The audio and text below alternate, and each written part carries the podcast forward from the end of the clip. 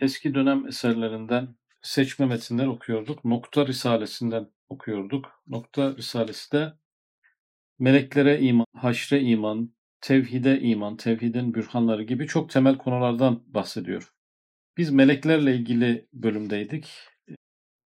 Bir başka bölüm seçerek bugün devam edeceğiz. Evet, madem ki hayat mevcudatın keşşafıdır, belki neticesi zübdesidir, nasıl şu fezai vasi'a sakininden ve şu semavat-ı latife mutavattininden hali olabilir. Evet, melekleri anlatırken Üstad Hazretleri hep hayattan bahsetti. Hayat, hayat, hayat tekrar tekrar geliyor. Hayatla melekler arasındaki ilişki nedir? Burada onu ifade ediyor. Hayat mevcudatın keşşafıdır. Yani varlığın keşfedilme vesilesidir. Bir insan hayat sahibi ise varlığı keşfedebilir. Hayat yoksa o şey cihetinde her şey madumdur, yoktur. Hayatı olan bir şeye göre başka şeyler de vardır. Hayatı yoksa başka şeyler de yoktur. Ve evrenin büyüklüğü, genişliği ve hayatın aranıp bulunamaması e, bize orada oralarda hayatın olmadığına dair bir fikir e, veriyor. Bazen asparagas nevinden şurada hayat bulundu gibi haberler çıkıyor. Ne demek? Aslında hiçbir yerde bulunamıyor. Küçücük bir yerde galiba bulundu mu bulunmadı mı tartışması. Demek ki hiçbir yerde hayat olmadığına inanılıyor. Dünya harici tamamen hayat nimetinden mahrum gibi düşünülüyor. Böyle olunca hayat sahiplerinin, şuur sahiplerinin, ruh sahiplerinin olmadığı koskoca evren aslında atıl. E, kavrayanı olmayan, anlayanı olmayan, tefekkür edicisi olmayan, e, böyle yığın şeklinde e, kimsenin bir işine yaramayan abes yaratımlara dönmüş oluyor. Üstad Hazretleri öncelikle bu problemin üzerinde duruyor sürekli. Melekler anlatırken evrenin de boş olmadığını, gezegenlerin de boş olmadığını, yıldızların da boş olmadığını, hatta gök cisimleri arasındaki o boşluk diye tarif edilen mesafenin de boş olmadığını, hepsinin şuur sahibi, hayat sahibi varlıklarla dolu olduğunu ama bizim sadece gözümüz onları görmüyor. Ve onlar bizim gibi topraktan yaratılmamışlar. Biyolojik varlıklar değiller. Işıktan yaratılanı var, karanlıktan yaratılanı var, elektrikten yaratılanı var. Pek çok kısımları var. Onlar meleklerdir. Her yer doludur. Boş hiçbir yer e, yoktur. Dünya gibi yaşlı bir gezegen bile böyle doluysa oralar hayli hayli doludur. Hatta bazı mantık kurguları yaptırıyor. Bir çürümüş bir et bile hemen canlanıyor. İçinde pek çok canlılar ortaya çıkıyor. Yani yaşamın en basit, en hakir cüzleri bile hayat dolu. Hayat fışkırıyor her taraftan. Başka yerler nasıl olmaz? Topraktan hayat fışkırıyor da topraktan daha latif, daha ince olan ışıktan neden hayat fışkırmasın ki? Elbette ışıktan yaratılan canlılar da pek çoktur ve olmalıdır. Olmaması düşünülemez. Genelde zemini bu şekilde kuruyor. Bugün konuşacağımız derste bir başka bir problem Cenab-ı Allah'ın e, kainattaki kanunlarla arasındaki ilişki. Yani diyelim ki her yağmur damlasını bir melek indiriyor diye inanıyoruz. Eğer böyle düşünmeseydik, böyle inanmasaydık ne olacaktı? Arada bir aracı olmamış olacaktı. Her yağmur damlasını bizzat Cenab-ı Allah'ın kendisi indiriyor olacaktı. Yer çekimi biz şu an bugün okuyacağımız metne göre o da bir melek. Yer çekimi meleği. Eğer biz bunu böyle düşünmeseydik yani bu yer çekimi kanununu temsil eden, onun başında duran bir melek olduğunu düşünmeseydik her şeyi bizzat Cenab-ı Hakk'ın e, e, çektiği kanaatine ulaşacaktık. Hakikatte zaten öyledir ama burada bir sebep, bir esbab perdesi araya girmeyince bizim bu hafif basit hakir gördüğümüz işleri doğrudan Cenab-ı Hak'la ilişkilendirmek aradaki perde olan, e, izzet azamete perde olan konunun kaldırılması demek olacaktır. Dolayısıyla nasıl Cenab-ı Allah her şeyi bir sebebe bağlamış, fizik alemde her şeyin bir sebebi var ve biz o sebeplere bakıyoruz. Bir kusur olduğu zaman da o sebeplerden biliyoruz. E, veya o şeyi tam anlayamamışsak, onu basite alıyorsak, hafife alıyorsak o sebebi basite alıp hafife alıyoruz. Haşa Allah değil. Sebeplerin bize böyle katkıları var. Fizik alemde böyle olduğu gibi metafizik tarafta da sebepler yaratılmış. İşte bu sebepler meleklerdir. Melekler aslında Cenab-ı Allah'la kainattaki kanunlar arasındaki e, izzet, azamet perdesini muhafaza eden varlıklar. Haşa Cenab-ı Hakk'ın memurları, yardımcıları değiller. Yapan eden gene Allah'tır ama insanınki gibi. İnsan nasıl ne yaparsa yapsın aslında Allah yapmıştır. İnsana vesile ederek, perde ederek, sebep yaparak yapmıştır. Diğer tarafta da evet yani meleklerin yaptığı gibi düşünülen işleri Cenab-ı Allah bizzat yapmıştır. Fakat melekler orada perdedir. O amelin, o tefekkürün e, merkezindedirler. Diyelim günahımızı, sevabımızı yazan melekler vardır. Aslında günahımızı, sevabımızı Allah kaydeder. Ama Cenab-ı Allah'ın günahımızı ve sevabımızı nasıl kaydedişini, nasıl muhteşem bir şekilde kaydettiğini tefekkür eden kayıt melekleri vardır. Onlar aslında Cenab-ı Allah'ın o icraatına hayranlık duyarlar. Onu takip ederler, oraya bakarlar. Onun temsilcisidirler. Ve bizim Cenab-ı Allah'ın bizi kaydedişini anlamamız için de bizim konuyu anlamamız için önemli bir yardımcıdırlar. Dolayısıyla sebepler perdesi fizik alemde ne diye varsa metafizik tarafta da melekler o vazifeyi görüyorlar bir taraftan. Bir başka problem eğer ki kanunları temsil eden e, melekler olmasaydı yer çekimi kanunu, çekme kanunu mesela bunları temsil eden melekler olmasaydı, dünyanın dönüşünü temsil eden melek olmasaydı e, aslında bu kanunlar yokluğa gitmiş olurlardı. Biz o onlara yok diyecektik. Çünkü biz o kanunları bulamıyoruz. Mesela suyun kaldırma kuvvetini bilim adamları bulamıyorlar. Sadece suyun kaldırma kuvvetini ölçüyorlar. Yani bir dışa vurumu ölçüyorlar. Suyun kaldırma kuvvetini gören yok. Sadece onun neticesini görmüşler. Onu ölçebilmişler. Eğer biz onu bir meleğe, şuur sahibi bir varlığa bağlamazsak o zaman ne olacak? Aslında suyun kaldırma kuvvetini yokluğa hapsetmiş olacağız. Bir şahsiyeti, bir hüviyeti olmamış e, olacak. Çünkü bulunamadı, bilinemiyor. Mesela yer çekiminde e, yerin çekip çekmediğine dair hiçbir şey bulunamıyor. Çekenin ne olduğu bulunamıyor. Bulunamayınca yok demek zorunda kalacaktık. Halbuki var. Var olduğuna göre onun varlığını ortaya koyabilmek için onu temsil eden şuur sahibi varlıklar olması icap, icap eder. Mesela tekrar suyun kaldırma kuvvetinden örnek verecek olursak e, su olmadığında bu kanun nereye gidiyor? Yani suyun kaldırma kuvveti diye gerçekten bir kuvvet olsa su olmadığında da bir yerlerde olur aynı kanun. Şimdi bu kanunlar görülemiyor, bulunamıyor, laboratuvara giremiyor, görüntülenemiyor. Hiçbir şekilde gözlemlenemiyor. Sadece dışa vurumları, sonuçları gözlemlenebiliyor.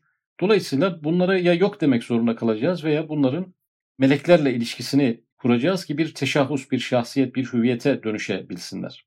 Yoksa başıboş kanunlara uluhiyet bile atfedilebilir. İstisnası yok. Hep aynı ölçüde yapıyor. Hiçbir şekilde yerinden oynamıyor. Ona bir haşa uluhiyet bile verenler çıkabilir. Bir diğer taraftan nasıl bedenimiz bedenimizi ne yönetiyor? Ruhumuz yönetiyor. O yüzden bedenimiz uyum içerisinde. Organlar o yüzden birbirlerine destek oluyor. Bütün beden bir tarafta arıza olduğu zaman o yüzden o arızaya doğru tamamen yöneliyorlar. Çünkü ruhumuz yönetiyor. Biz aklımızla yönetmiyoruz e, bedenimizdeki aktiviteleri. Ruhumuz yönetiyor. Biz uykudayken aklımız da devre dışı. Gene de ruhumuz yönetiyor bütün bedeni. E peki ağaçta da muhteşem bir sistem var. Ağacın da aynı şekilde bir organik çalışma sistemi var. Onun da muhteşem işleyen bir düzeni var. E bunun acaba kim yapıyor? Ağacın kendisi yapmadığı belli. Ağacın içinde düşünen, planlayan, tasarlayan bir bölge olmadığı da belli. O zaman ağaca müekkel bir melek gerekir. Yani şuur sahibi bir melek gerekir. E, ağacın işlerini organize eden, ağacı temsil eden ağacın hizmetlerini Cenab-ı Hakk'a aktaran ve Cenab-ı Hakk'ın emirlerini ağaç üzerinde uygulayan ve Cenab-ı Allah'ın ağacı yönetişini seyreden ve tefekkür eden bir varlık olarak her ağaca bir müekkel melek gerekir. Hatta her ağacın her bir dalına bir müekkel melek gerekir. Ağacın dalındaki her meyveye bir müekkel melek gerekir. Çünkü orada bilinçli aktiviteler oluyor. O şey bilinçsiz olmasına rağmen. Dolayısıyla biz bu bilinci bir şeyle ilişkilendirmek zorundayız. Ya ağaca uluhiyet atfedeceğiz. Bütün kainatı hesaba katarak var olan bir ağaç diyeceğiz veya ağacı yöneten bilinçli varlıklardan bahsetmek zorunda kalacağız. Veya bir arı. Ya arı bütün o hesapları kendi yapıyor diyeceğiz veya arıya müekkel bir melek var onu yönlendiriyor diyeceğiz. Dolayısıyla bedene ait nasıl bir ruh varsa e, ağaca ait de öyle bir melek var. Aslında o melek o ağacın ruhu sayılır. Böyle olunca da ruhsuz hiçbir şey kalmıyor haliyle. Ruhu olmayan hiçbir şey kalmıyor. Her taraf ruh sahibi, şuur sahibi varlıklar tarafından temsil ediyor anlamına gelir. Bu melekler konusu bizim diğer dinlerden ayrım noktamız bir taraftan da meleklere tesiri hakiki veren, onlara hakiki bir yönetim idraki veren, hakiki bir irade ve karar noktası veren anlayışlardan İslamiyet uzak. İslamiyet'teki melek inancı çok farklı bir inanç. Başka yerlerde melek kendi özüyle, kendi kararıyla, kendi fikirleriyle hareket edebilen bir yapı. İslam'da böyle değil. Dolayısıyla İslam'da bir şeyi dolduruyor, bir boşluğu dolduruyor, bir kargaşayı önlüyor. İtikat konusunda bizim tıkanabileceğimiz bazı konuları çok rahatlıkla hallediyor. Melekler o yüzden çok mühim. E, meleklere iman da e, imanın en büyük esasları arasına girmiş. Boşuna değil. Biz belki hayat boyu hiç melek göremeyeceğiz. Kanunları görüyoruz ama onu temsil eden melekleri göremeyeceğiz. Ama göremeyeceğimiz varlıklar niye bizim inancımızın en nirengi noktası olmuş? Ona inanmamak neden bizi İslamiyet'ten çıkarır? Çünkü ona inanmamak demek az önce anlattığım konuların hepsinin problemli hale gelmesi demektir. Evet tekrar metnimize dönelim. Evet madem ki hayat mevcudatın keşşafıdır, belki neticesi zübdesidir. Nasıl şu fezai vasiya sakininden ve şu semavat-ı latife mutavattininden hali olabilir. Hayat, hayat muhteşem bir nimet. Kainattaki en üstün nimet. Hayat derken de önceki derste de bahsetmiştim aslında şuurdan ve ruhtan da bahsediliyor. Yani şuur sahibi olmak, ruh sahibi olmak, hayat sahibi olmak en büyük nimet.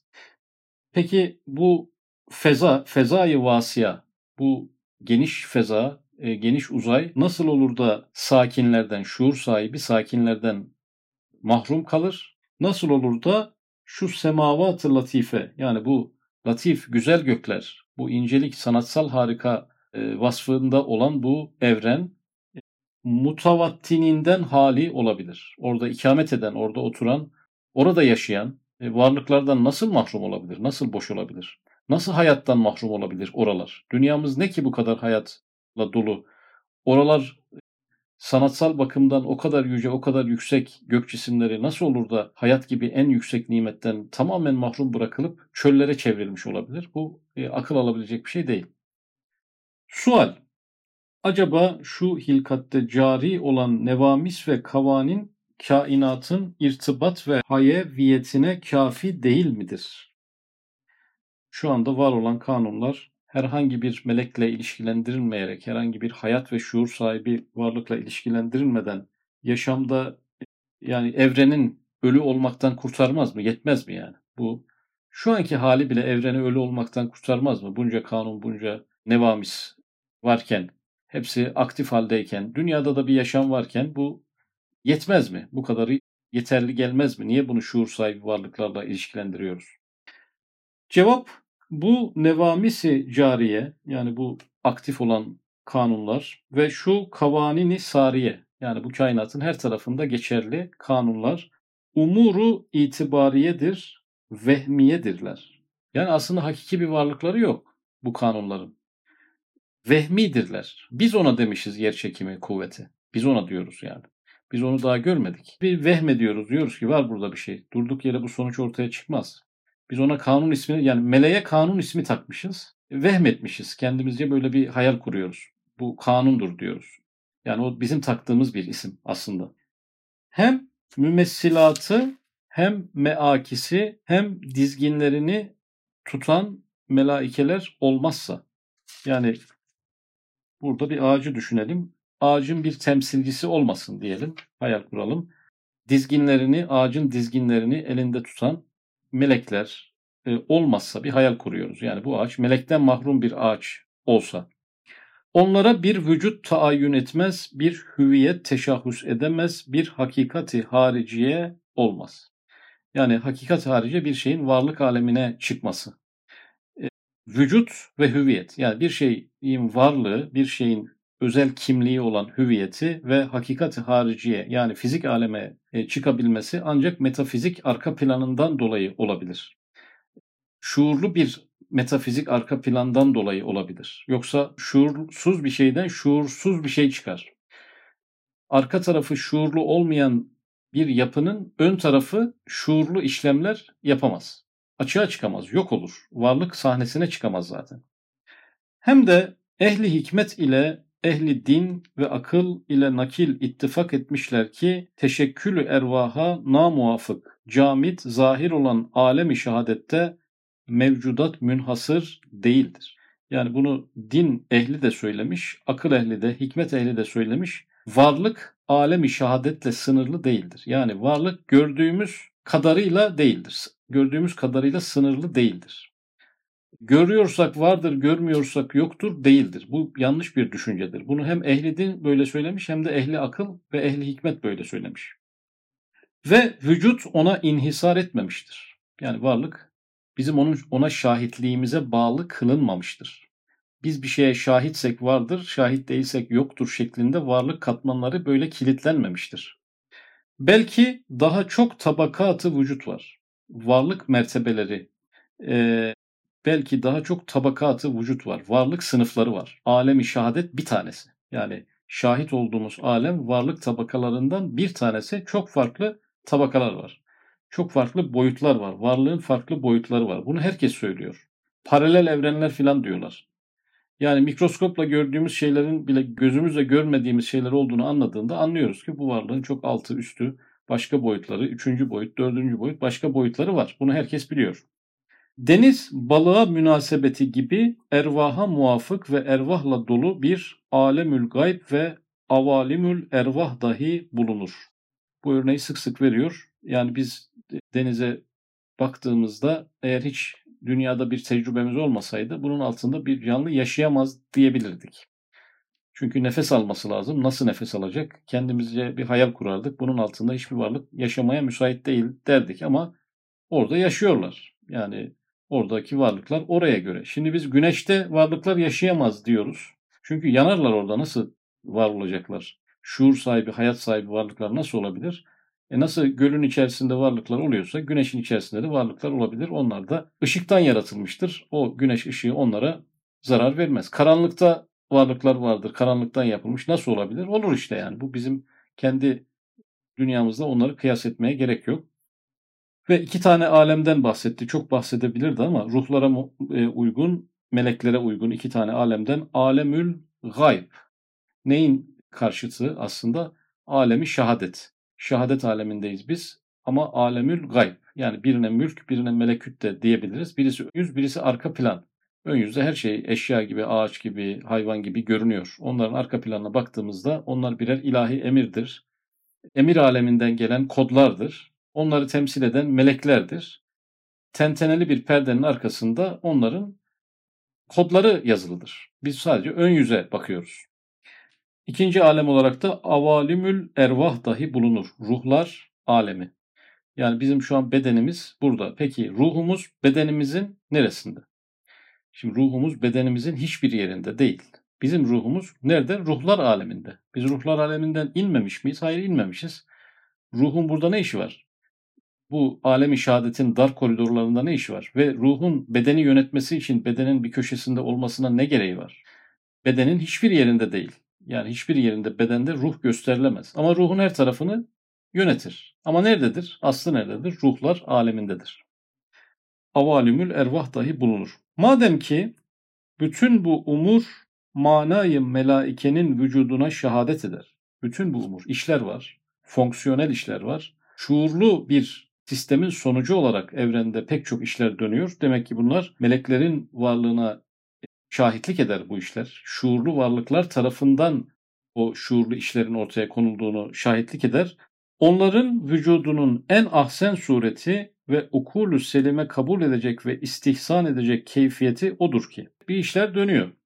Bilinç sahibi olmayan varlıklar bilinçli işlere imza atıyorlar. İçinde bilinçli işler dönüyor. Demek ki şuur ve bilinç sahibi varlıklar onları kontrolü altında tutuyorlar. Evet ama bunlar en güzel açıklama nedir? En uygun e, ifade nedir? Bunu e, getirecek e, şeriat şerh etmiştir. En güzel ifadeyi, en güzel yaklaşımı, en mantıklı ve makul bilgiyi dinden alıyoruz.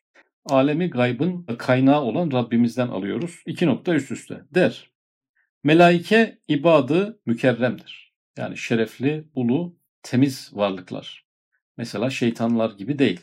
Yani şeytanlar hayır işlemeye istidadı kalmamış. Yok, yapamaz. Hep şer işlerler. Ama melekler hep hayır işlerler, hiç şer işlemezler ve işleyemezler. O yüzden mükerrem, yüce varlıklar. Birincisi. Emre muhalefet etmezler.